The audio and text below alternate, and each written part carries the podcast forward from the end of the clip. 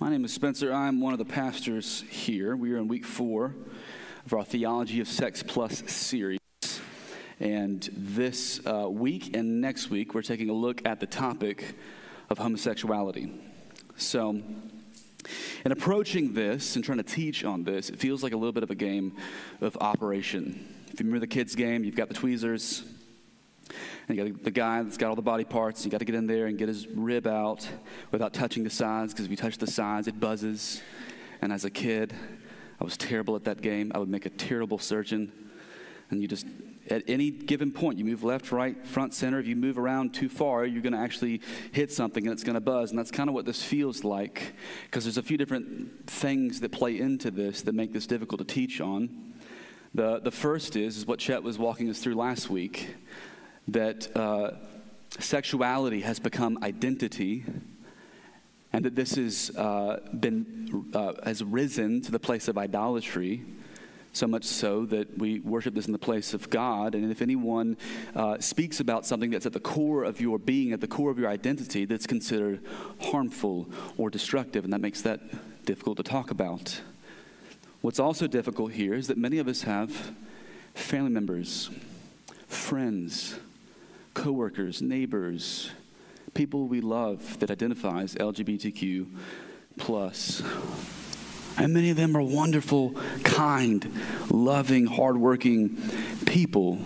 So it's not a neutral subject that we talk about. Another thing that makes this difficult is that there's whole denominations in the West that have shifted on truth in this area, that have failed to speak the truth I came out of the United Methodist Church. That's where I became a Christian. And that denomination has shifted. So has the ELCA Lutheran Church. So has the Episcopalian Church. So has the PC USA Church. And that also makes this difficult. What also makes this difficult is that there are a lot of people who claim to be Christians, but there all are actual genuine Jesus loving Christians who have spoken harshly about this. So we don't approach this subject neutrally. And it feels like wherever you move in this, you're going to hit the edges and you're going to hit the buzzer. So, because all of that is true, we want to take two weeks to be able to walk through this together. And this first sermon, we're just going to ask the question what does the Bible say about this? What does the Bible have to say about the subject matter of homosexuality. And we're going to dive deep into the text. A lot of this is going to be super laborious. It's going to be in deep into the text to see what does the Bible have to say about this, especially because in the West, there's been a shift amongst some denominations that have tried to reinterpret the Bible to say something that I would argue it doesn't say. And I want to take those arguments seriously and look at what the Bible has to say about this. Next week will be far more practical far more applicational. But I want us to look deeply into the text this week. And I want to end with showing why I believe that our church can be a, a wonderful and safe place to be able to figure this out, to be able to discuss this, to be able to work through any type of sexual identity and brokenness. So let me pray and then we'll walk through this together. Heavenly Father, we thank you for the good word that we have, for the scriptures, for your kindness and for the work of the Holy Spirit. No doubt, there's lots of things swirling in our souls this morning as we approach your word. May you help us be present. May you help us listen. And may we respond as you desire. In Jesus' name, amen. All right, so we've been in Genesis 1 and 2 pretty much every week, and this week is no different. We won't be in it very long. But Genesis 1 and 2 kind of establish what is the biblical idea for gender and for sex.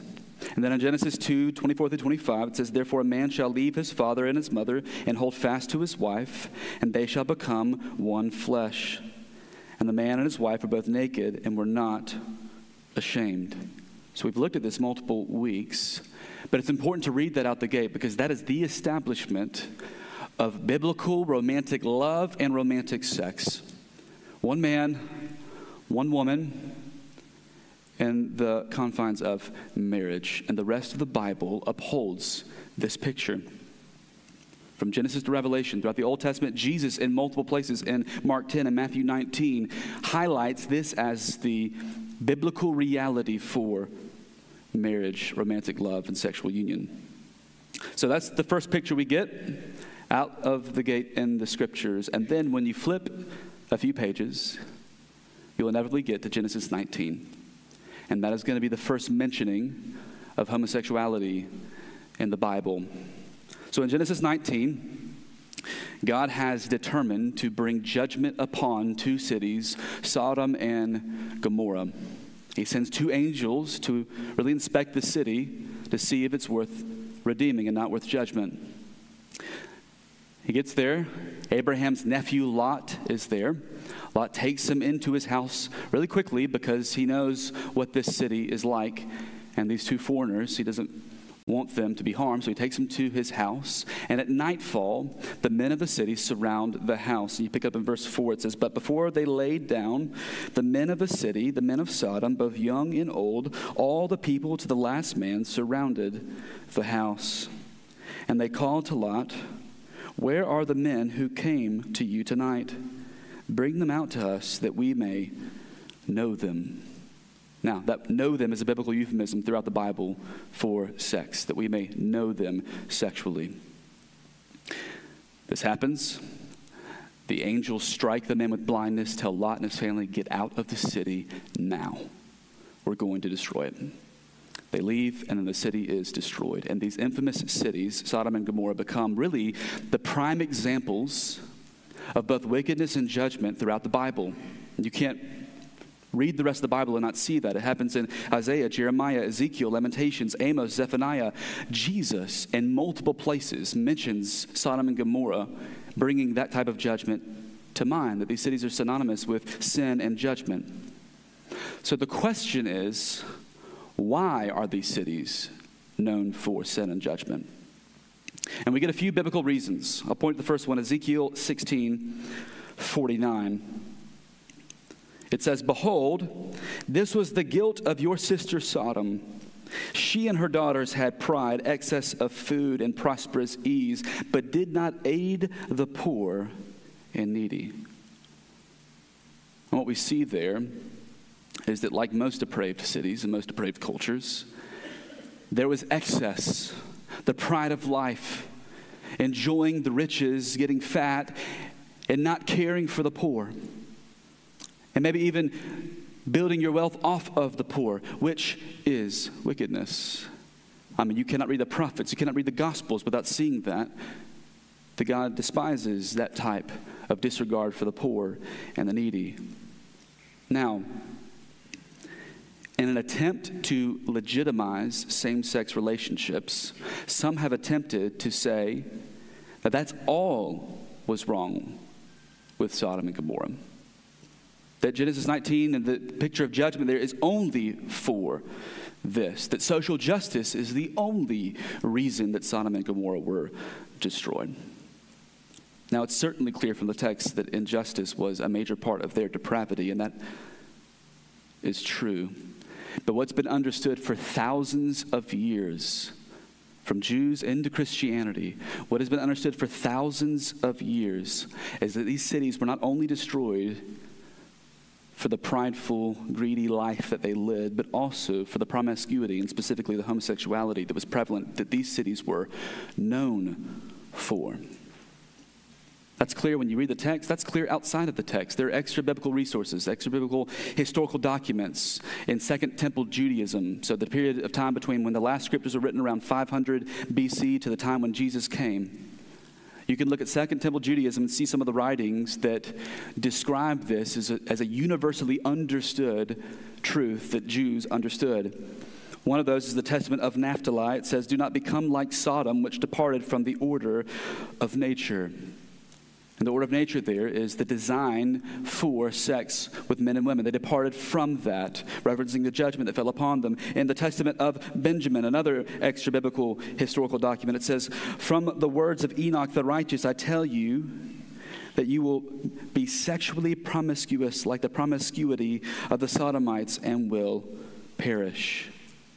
Again, in the book of Jubilee, it says, and in this month, the Lord carried out the judgments of Sodom and Gomorrah. And it goes on to say that they were terrible and very sinful and have defiled themselves and committed fornication and, and uncleanness over the earth. Now, we don't look at those sources as authoritative, like the scriptures. They don't have an authority. But what they helped describe was it was universally understood that these cities were known for that type of sexual promiscuity. I mean, you get to the, some of the contemporary writers of the Bible. So, some of the contemporaries alongside the Bible, Josephus, a Jewish historian, and Philo, a philosopher, you can even go into their writings and see that at the time of Jesus, it was universally understood that this was a part of Sodom's downfall. Now, that's important because what also happens with Genesis 19 is people seek to reinterpret this and say that what was really happening with what we read is not the type of consensual, loving, same sex relationships we have now. That what was actually being articulated was rape. And that's the real problem. And while that, that seems to be the logical conclusion of what was going to happen if those angels did not step in, those cities were known for this. It was universally understood at the time. And that's important to articulate. And that's helpful to understand, especially when the book of Jude at the end of the Bible comes along and references Sodom and Gomorrah in the same way that a lot of other writings do. In the book of Jude, near the end of the Bible, in verse 7, it says, Just as Sodom and Gomorrah and the surrounding cities, which likewise indulged in sexual immorality and pursued unnatural desire, serve as an example by undergoing a punishment of eternal fire. So Jude is doing what some of those other resources outside the Bible are doing. Jude's main argument in the book of Jude. We were in this book about a year ago. His main argument is against false teachers, the judgment of heretical false teachers that had come into the church. But in his writing against false teachers, he uses something that was obvious to Jews for centuries and was also obvious to the Christians who were receiving this letter. And he mentions, just like Sodom and Gomorrah, which likewise indulged in sexual immorality and pursued unnatural desire. And what he's getting at there is that there's a natural design for sex that we see very clearly in Genesis 1 and 2. And the people of Sodom and Gomorrah rejected that for an unnatural desire. And it ended up in their judgment. And he categorizes that with sexual immorality. And that's also very important because sexual immorality is really a broad term in the scriptures. It's kind of a a bucket for all types of sexual sin and sexual brokenness.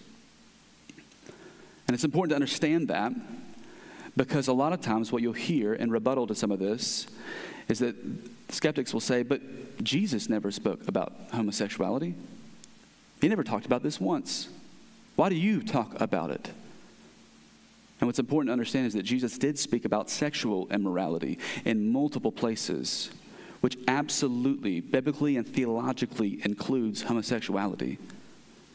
And the reason why Jesus doesn't explicitly name homosexuality has to do with his ministry context. Jesus ministered the majority of his time in Galilee.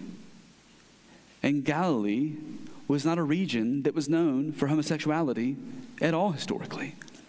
Now, the reason why it shows up more in Paul's letters is because Paul is writing to Greco Roman cities all over Asia Minor and Rome, and those cities were known for homosexuality. But it wouldn't make sense for Jesus to address something that wasn't in his immediate ministry context. But he does address sexual immorality, and that absolutely includes homosexuality. So Jude is making a bigger point about judgment, but he references something that was obvious, obvious to the Christians at the time. And that is that pursuing same sex attraction is sin. And Next week, we'll get more into this. There's a difference between same sex attraction, same sex desires, and pursuing those.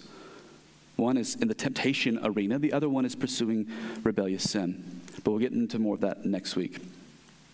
The church needed to understand this, but also the people of Israel needed to understand the morality of this, which is what is clear when you get to the book of Leviticus in chapter 18 and chapter 20. And there are two verses in 1822 and 2013 that show this to be prohibited. In verse 22 of 18, it says, You shall not lie with a male as with a woman, it is an abomination. An abomination is just a, it's a, it's a aggressive word for God despises this sin. He finds it detestable to him. It's often applied to idolatry. It's often applied to corrupt money practices and greed. But it's also applied to homosexuality in the book of Leviticus. And then in verse 13 of chapter 20, it says, If a man lies with a male as with a woman, both of them have committed an abomination. Now, the language here is intentional. If you read all Leviticus 18 and all of Leviticus 20, and you read those chapters, you're going to see man, the word man, show up over and over and over again. But in these two verses, another word shows up male and that's the Hebrew word zakar. And when that word shows up, it draws the reader's mind back to Genesis 1, because that's creation, distinction language, male and female, showing this goes against the very design for sex. Now, a common objection to even using the book of Leviticus, Leviticus 18, Leviticus 20, to show that this prohibits pursuing same sex relations is that the New Testament clearly teaches we don't follow the law. So, a popular rebuttal that I've heard over and over again is okay, well, if you think that's true, then why are you wearing a shirt with two types of fabric in it? And why do you eat pork? You're a hypocrite. Read your Bible. Now, I've always actually found that retort pretty clever. If I was not a Christian, I would probably use it because it ends an argument pretty quickly. Because I'll be honest, a lot of Christians don't know their Bibles like they should. But you got to do something with that. That's, that's a fair critique. They are correct. We don't look to the book of Leviticus for our understanding. We don't follow the law. That's, we didn't do this like we don't do this like the Jews do. So why even mention it? When clearly, as you walk through Exodus, we walked through Exodus over the last year, we said over and over again, we live in the new covenant of Christ. We're not under the law. It's helpful to mention these two verses for three reasons. First, it clearly shows the Jewish people believe this was sin. It's unmistakable. Even, even scholars that, that seek to legitimize same sex relationships will say, no, it's very clear that in Judaism they understood this to be sinful. Second, the text is talking about consensual homosexual sex. This is not rape. This is not power imbalance. This is talking about consensual homosexual relations. Third, the Hebrew word used in these passages in Leviticus 18 and 20 becomes central to interpreting two passages in the New Testament. And we're going to go there now 1 Corinthians 6, 1 Timothy 1. Now, these, like other writings of Paul, other parts of the scripture, it's, a, it's got a big list of sins. And in the middle of this is homosexuality. So, 1 Corinthians 6. Or do you not know that the unrighteous will not inherit the kingdom of God. Do not be deceived. Neither the sexually immoral, nor idolaters, nor adulterers, nor men who practice homosexuality, nor thieves, nor the greedy, nor drunkards, nor revelers, nor swindlers will inherit the kingdom of God. Then in 1 Timothy again, now we know that the law is good if one uses it lawfully. Understand this the law is not laid down for the just, but for the lawless and disobedient, for the ungodly and sinners, for the unholy and profane, for those who strike their fathers and mothers, for murderers, the sexually immoral, men who practice homosexuality, enslavers, liars, perjurers, and whatever else is contrary to sound doctrine. So, in 1 Corinthians 6, homosexuality is translated from two Greek words, malakoi and arsenokoitai. So two Greek words. In 1 Timothy 1, it just uses arsenokoitai. Now, this is why this is really important. I know we're in the weeds, you guys, but this is it's really important to understand this. When you're trying to understand Greek and Hebrew and how it's used, you have to look at the immediate context of the, Bi- the Bible book that it's written in, the context of its use in other books of the Bible, and then you look outside the Bible at other Greek and Hebrew historical documents to see how that word is being used. And when you do a Greek word study on arsenokoitai, what you will see is there's not one single use outside the Bible. You cannot find one Greek historical document that uses this word. Nowhere. Which begs the question okay, then, what does it mean? When you break it apart, you have arsen and koite. It literally means betters of men.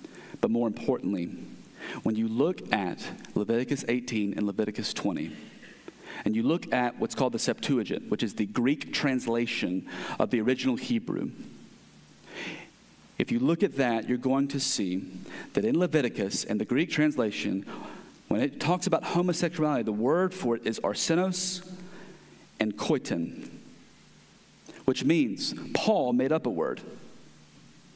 That's what he did. He took the language of Leviticus, brought it into 1 Corinthians and Timothy, put it together, Our arsenikoi time.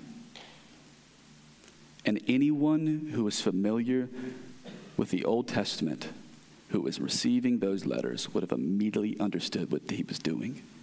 That he was bringing in the morality of the holy, of that part of the holiness code and the book of Leviticus to show this is something that should not be practiced. And listen, even, even the scholars that believe that homosexuality is, is legitimate form of love and sex, they're going to agree on that point and say, yeah, you can't get around it. It's very clear that's what Paul is doing. And some of them will go on to say, but we know better now. And they appeal to an authority of our own authority, not the authority of the scriptures. But it's almost universally understood that's exactly what Paul is doing. Now, that brings us to what I think is the most definitive text in the Bible on homosexuality, and that is the book of Romans, chapter 1. We were here last week, and we're going to be here again. Starting in verse 24, it says, Therefore God gave them up in the lust of their heart to impurity, to the dishonoring of their bodies among themselves because they exchanged the truth about God for a lie and worship and serve the creature rather than the Creator who is blessed forever. Amen. So we looked at this last week. That we as humanity exchange the truth about God for a lie, that we worship created things, we worship idols and the place of God. And when we reject God for created things, God says, continue in your rebellion and He gives us in, and we pursue that all the way to an exchange of the natural design of sex for the unnatural use of sex and homosexuality. And that's clear starting in verse 26. For this reason, God gave them up to dishonorable passions, for their women exchanged natural relations for those that are contrary to nature. See that? That when you follow idolatry and are given into your sexual pursuits, it will ultimately result in this women exchanging the natural design of sex for unnatural, contrary to nature sex. Verse 27 And the men likewise gave up natural relations with women and were consumed with passion for one another, men committing shameless acts with men and receiving in themselves the due penalty for their error. Now, the reason why this text is so important, especially in this current context, is because one of the most popular arguments that tries to legitimize homosexuality from the Bible is an argument that says that what's really happening in the New Testament, what's really happening in the New Testament, is not a condemnation of the committed and loving same sex relationships that we see nowadays. What's being condemned is pederasty. And pederasty, which is very prevalent in the Roman Empire. Men sleeping with teenage boys. It's all over the Greco Roman Empire. It was a common practice. And what's argued is, is that what's really being condemned is that type of abuse, but not the loving, committed same sex relationships we have now. And that argument is indefensible in light of Romans 1. First off, it's indefensible for other reasons that I won't get into, but Romans 1 is clear because there is not one historical example of pederasty being practiced by women. You cannot find it. In the Roman Empire, older women did not sleep with teenage girls. That did not happen. So that's not what's being condemned here at all. It's a broad condemnation of homosexuality, not a specific condemnation of a type of homosexuality. So it's clear from the Old Testament to the New Testament the teaching is consistent that homosexuality is against the very design for sex, which is man, woman, and the confines of marriage. Biblically, there are no same sex relationships that honor God. And there's not one example of a same sex relationship in the Bible that's seen as honorable. Now, If you want to argue that there is no God, if you, if you want to be an atheist and argue that there is no God and that there's no purpose, there's no such thing as meaning, that this is all the result of cosmic chance, and we're all creating what we want in front of us, and nothing really matters. So, yeah, homosexuality should be fair game. It happens in nature, right? Like, what if you if you want to make that argument that because there's no purpose and no meaning and there's no God, I think you can be intellectually consistent and do that. I would want to argue with you about some other things. This would be one of the last things I want to talk about. I want to walk you through the teleological argument to help you see that it's mathematically impossible to believe that this is all the result of cosmic chance. But you can be intellectually consistent and be an atheist and argue for this, but you cannot argue that there is a Christian God that condones homosexuality. It is impossible. You cannot do it. It is intellectually inconsistent to do so. And that's very important to establish. I know it took a lot to get here, but that's very important to establish out the gate so that we can understand and engage with some of the different arguments that are made in our culture.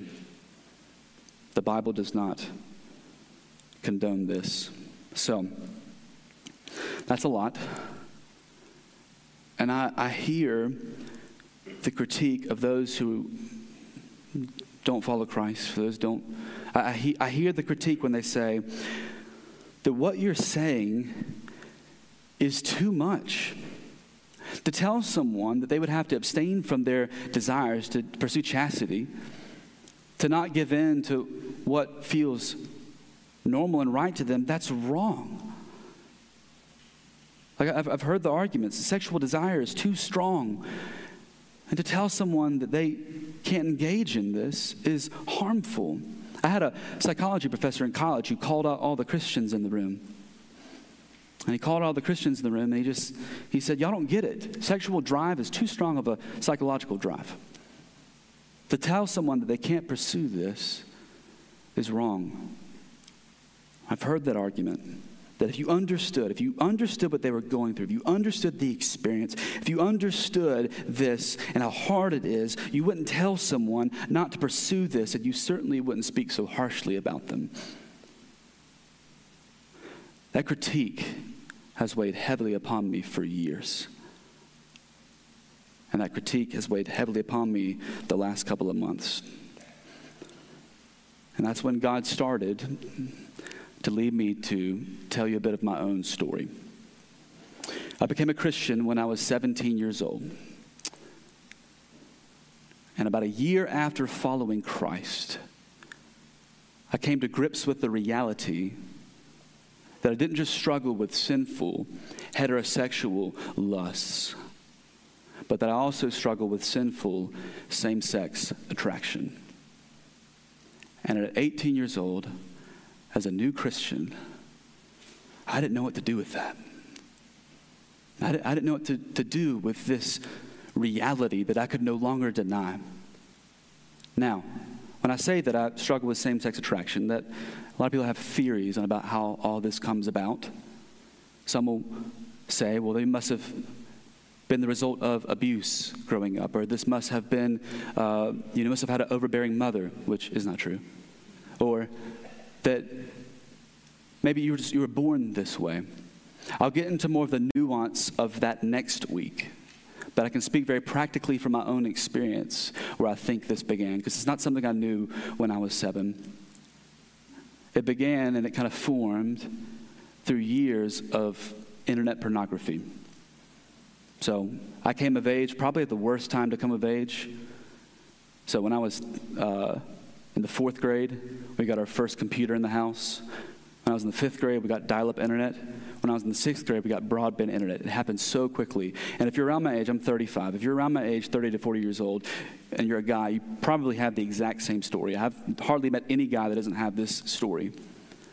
But at 10 years old, I started to look at pornography until I was 18 years old when God freed me from it.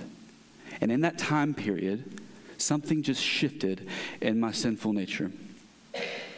And in high school, I started to notice this, this creeping desire, and I was confused. This was in the mid, early 2000s, and I didn't know what to, I mean, back then in South Carolina, no one was talking about LGBT stuff. That wasn't even a phrase that was thrown around in this area. And I was confused. I didn't know what to do with this, that I had this heterosexual temptations and I like girls, but I also had the same sex attraction, attraction that was lingering. And I didn't know what to do with that. And then I became a Christian and I started to understand what the Bible says on this and I started to understand sin. And I was like, okay. By the time I was about a freshman in college, I was like, I can't deny this anymore. This is a reality, but I'm never going to talk about it. At that point, I felt called to ministry, I felt called to be a pastor, and I I, was, I had some, maybe I had some unbiblical ideas of what that would mean if people found out about this. But I'll say very clearly there's a difference between same sex attraction and pursuing it. One is temptation, one is disqualifying. But I didn't know what to do with it.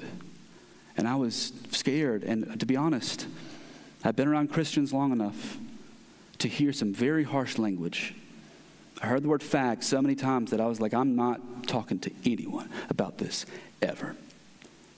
And that was my goal. And for the next few years, I continued to just stay quiet, to never say anything. And then going into my senior year, the summer before my senior year, I was a part of a college ministry. And in this college ministry, I was leading, discipling a, a room full of guys, and we were, I was teaching them the Bible, and I taught them 1 John chapter 1, verse 7. But if we walk in the light as he is in the light, we have fellowship with one another, and the blood of his son, Jesus, cleanses us of all sin. Same thing I've taught here. And I taught them that, and I watched each one of them confess sin. And it was beautiful, and I felt like a hypocrite. And I could not live under the weight of that hypocrisy any longer. I could not preach and not practice. I couldn't do it. And I said, if I'm going to believe the gospel and I'm going to believe this, I'm actually going to believe what I'm saying. And that is when I began to finally walk in the light. And I found a dear brother, and I, I told him, it's the first person I talked to, I told him. And he just, he said, thank you so much for telling me. And he gave me the gospel, and he gave me grace. He pointed me to Jesus.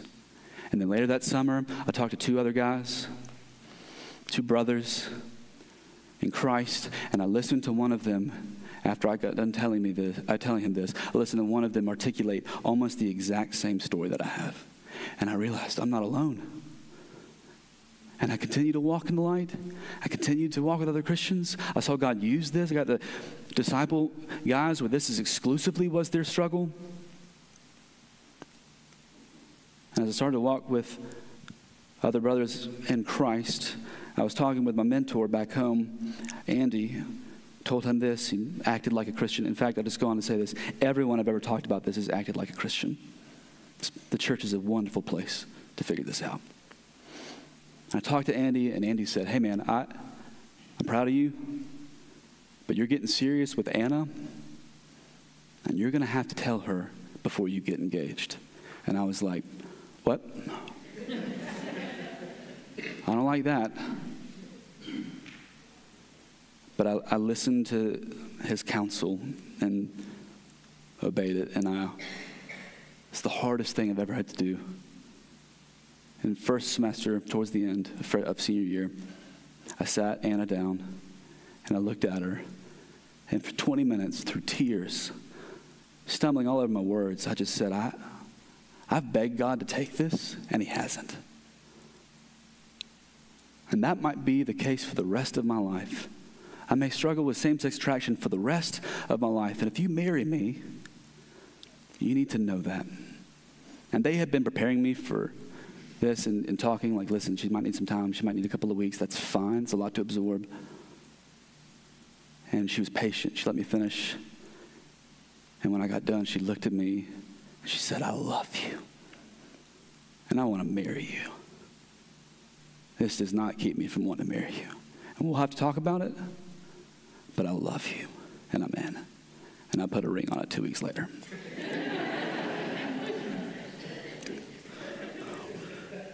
Find you someone whom you can bare your soul to who doesn't flinch, who acts like a Christian. That's And that's, that's for romantic love. That's also for Christian friendship, that where you can bare your soul and they don't flinch for a moment. That's what Christians are supposed to do. And over the years, I've continued to walk in the light, never publicly. Moved to Louisville, went to seminary, was part of a church up there, walked with other Christians there, had accountability, had pastors who knew about this. Came back down here. Same thing here with our pastors, people I've been in community group with, people I've been in recovery groups with, have continued to walk in the light. And the church is a wonderful place to do that. But when people say, if you only knew what it was like, I do. I do know what it's like. I know what it's like to beg God to take it away, to plead with God to take it away. If I'm honest, that, is the, that, that was the genesis, that was the beginning of why I wrote, I Trust You, Lord. That came right out. That first verse comes directly out of this. When I wrote, I feel the stain of darkness and my sin, a hidden voice recounting all my shame. I know what it's like to feel that shame. I know what it's like to have the enemy come in and whisper things, recounting it. I've confessed his work and glory, the power of his name, but the path to life seems like it has no end. I've confessed the gospel. I pray in the name of Jesus, take it. And he said, no. And the path to eternity just feels so long. I know what that's like. You know how else knew what you know how else knew what that was like? The Apostle Paul. Paul, for different reasons, understood this. He knew what it was like to beg God to beg Jesus to take something away. When you get to 2 Corinthians chapter 12, there's a thorn in the flesh. We don't know what that thorn is for Paul. We don't know if it's something physical or it's something spiritual, if it's sin. We don't know what it is, but it's afflicting him. And in 2 Corinthians 12, he says, So to keep me from being conceited because of the surpassing greatness of the revelations, a thorn was given me in the flesh, a messenger of Satan to harass me, to keep me from being, from becoming conceited. Three times I pleaded with the Lord about this, that it should leave me. He pleads. I know what that's like. I know what it's like to plead and ask God, Jesus, this is sin. Will you take it? Will you take it? Will you take it? And Paul is pleading with the Lord. He's pleading with Christ. And this is what Jesus says to him in verse 9. But he said to me, My grace is sufficient for you, for my power is made perfect in weakness. Pleaded with Jesus. You know what he said? My grace is enough. My grace is sufficient. And my power is made perfect in your weakness. And Paul responds, Therefore, I will boast all the more gladly of my weaknesses so that the power of Christ may rest upon me. And that's why I'm doing this today. This isn't walking in the light. I've done that for over a decade. But a couple of months ago, I was in a doctoral class and I just started to God started to just press into this. And what he was saying was, it's time. It's time for my power to be made perfect in your weakness. And I was like, uh-uh. I went home and told Anna, she's like, uh, uh. But we prayed for weeks and realized this is exactly what God wants to do, that it is time. We had fears wrapped in all of this. Some of them completely irrational, some of them more based in reality. Some of our biggest fears was our kids. This is not something they need to know about. And we certainly didn't want anyone saying anything harsh or ugly, or we didn't want any other kids in the church that might go up and say something to them. We'll have the conversations one day when they're ready. But we were obedient to the Lord. We just said, it's time. And I think it's time for a few reasons. The first is that some of you struggle with same sex attraction and you aren't walking in the light. Some of you struggle with same sex desires. And, and you're living in darkness. And you're not alone. You're not alone. Some of you are struggling with this. Maybe you're looking at pornography. Maybe you're even thinking about engaging in same sex relationships. And I want to tell you that my door is open. My door is open to talk. You're not alone. And there are other Christians in our church that struggle with this. And a few of them have given me their names and taken a brave step so that you can go and talk to them too. But Katie Freeman, my sister, Jordan Surratt, my brother, also know what it's like to struggle with same sex attraction and choose Jesus is better. You're not alone. And we're ready for you. We're ready to talk, to cry. But you got to take a leap of faith and you got to step into the light. The second reason is that there are people in this city that are pursuing same sex desires, and it is never going to satisfy them. It's never going to satisfy them. I don't know what's going to happen with this sermon. It's going to go online. I have no idea. About a month ago, brother of mine said, just, you need to stop worrying about this. And I made a decision right then and there that I was going to stop worrying about it. I don't know what's going to happen.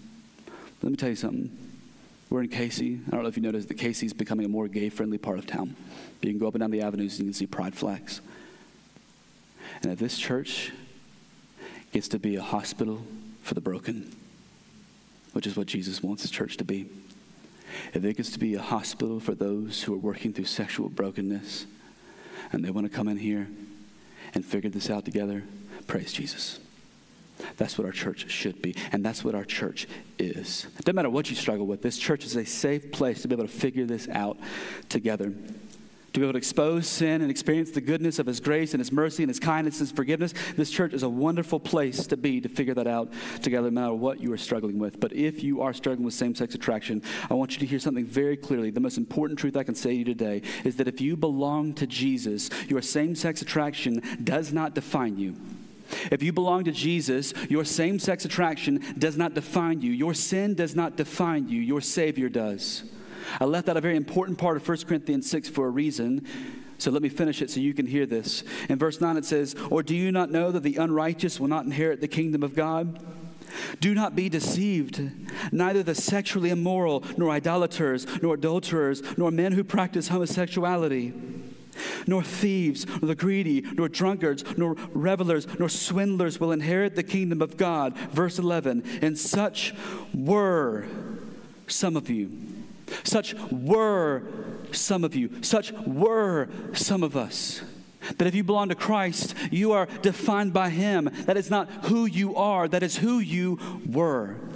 And he goes on to say, But you were washed you are sanctified, you are justified in the name of the Lord Jesus Christ and by the Spirit of our God. That when you come to Christ, you bring your sin and your brokenness and even your disordered desires and you lay them before the cross and He washes us by the renewal of His blood. That He puts the Holy Spirit in our lives and sanctifies us, putting the old person to death and renewing us every day. He justifies us, which means that when God the Father looks upon me, he doesn't see my disordered desires. He sees the perfect righteousness, spotlessness, perfect record of Christ. That's the truth of the gospel. And if you are a Christian, you're not defined by your sin, you are defined by your Savior. And if you don't know Christ, you can be. You can be defined by the goodness of the gospel, and you don't have to be defined by your sin, but that means you've got to come to Him in faith. And you've got to submit all of your desires before Him. I'll close with this. Rosaria Butterfield, who I think is one of the biggest gifts to the church in this arena, she was a professor at Syracuse. She taught feminist queer theory, and she was a lesbian, and she met Jesus and left that lifestyle behind. You'll hear more about her next week. But she says, Temptation patterns linger, but they do not rule your life anymore, and they do not define you. Temptation patterns are outsiders to your true nature in Christ. They don't co reign with Christ, even as they remain. I've asked God, and I'll continue to ask God to take it. And for the rest of my life, his answer may be no. That my grace is sufficient, and my power is made perfect in your weakness. But that's not my true nature. Christ is. And though they linger, Christ remains, and that truth will continue into eternity. So, brothers and sisters, some of you need to take a leap of faith. Maybe that's talking to me, maybe that's talking to someone else in your group. Some of you need to take a leap and experience the goodness of fellowship and freedom that's found in the gospel. And some of you need to believe in Jesus. And you need to see that our Savior is better than anything this world has to offer, and that includes disordered desires. Let me pray. Heavenly Father, we thank you for the good news of the gospel that saves us, that saved me, that sets us apart to worship and delight in you. I'm thankful that your grace is sufficient. Your power is made perfect in our weaknesses. We will boast all the more in our weaknesses because that is where your wonderful gospel is made beautiful. So, Heavenly Father, there undoubtedly people in this room that are scared. There are undoubtedly people in this room that are afraid to talk. May you lift that fear and give them faith to step forward in freedom and in faith and in trusting you. And I pray if there's anyone here that is not convinced, I pray if there's anyone here that does not believe what the scriptures has to say on this, God, I pray that you would soften their heart towards truth even when it is difficult. Lord, help us. We love you. In Jesus' name, amen.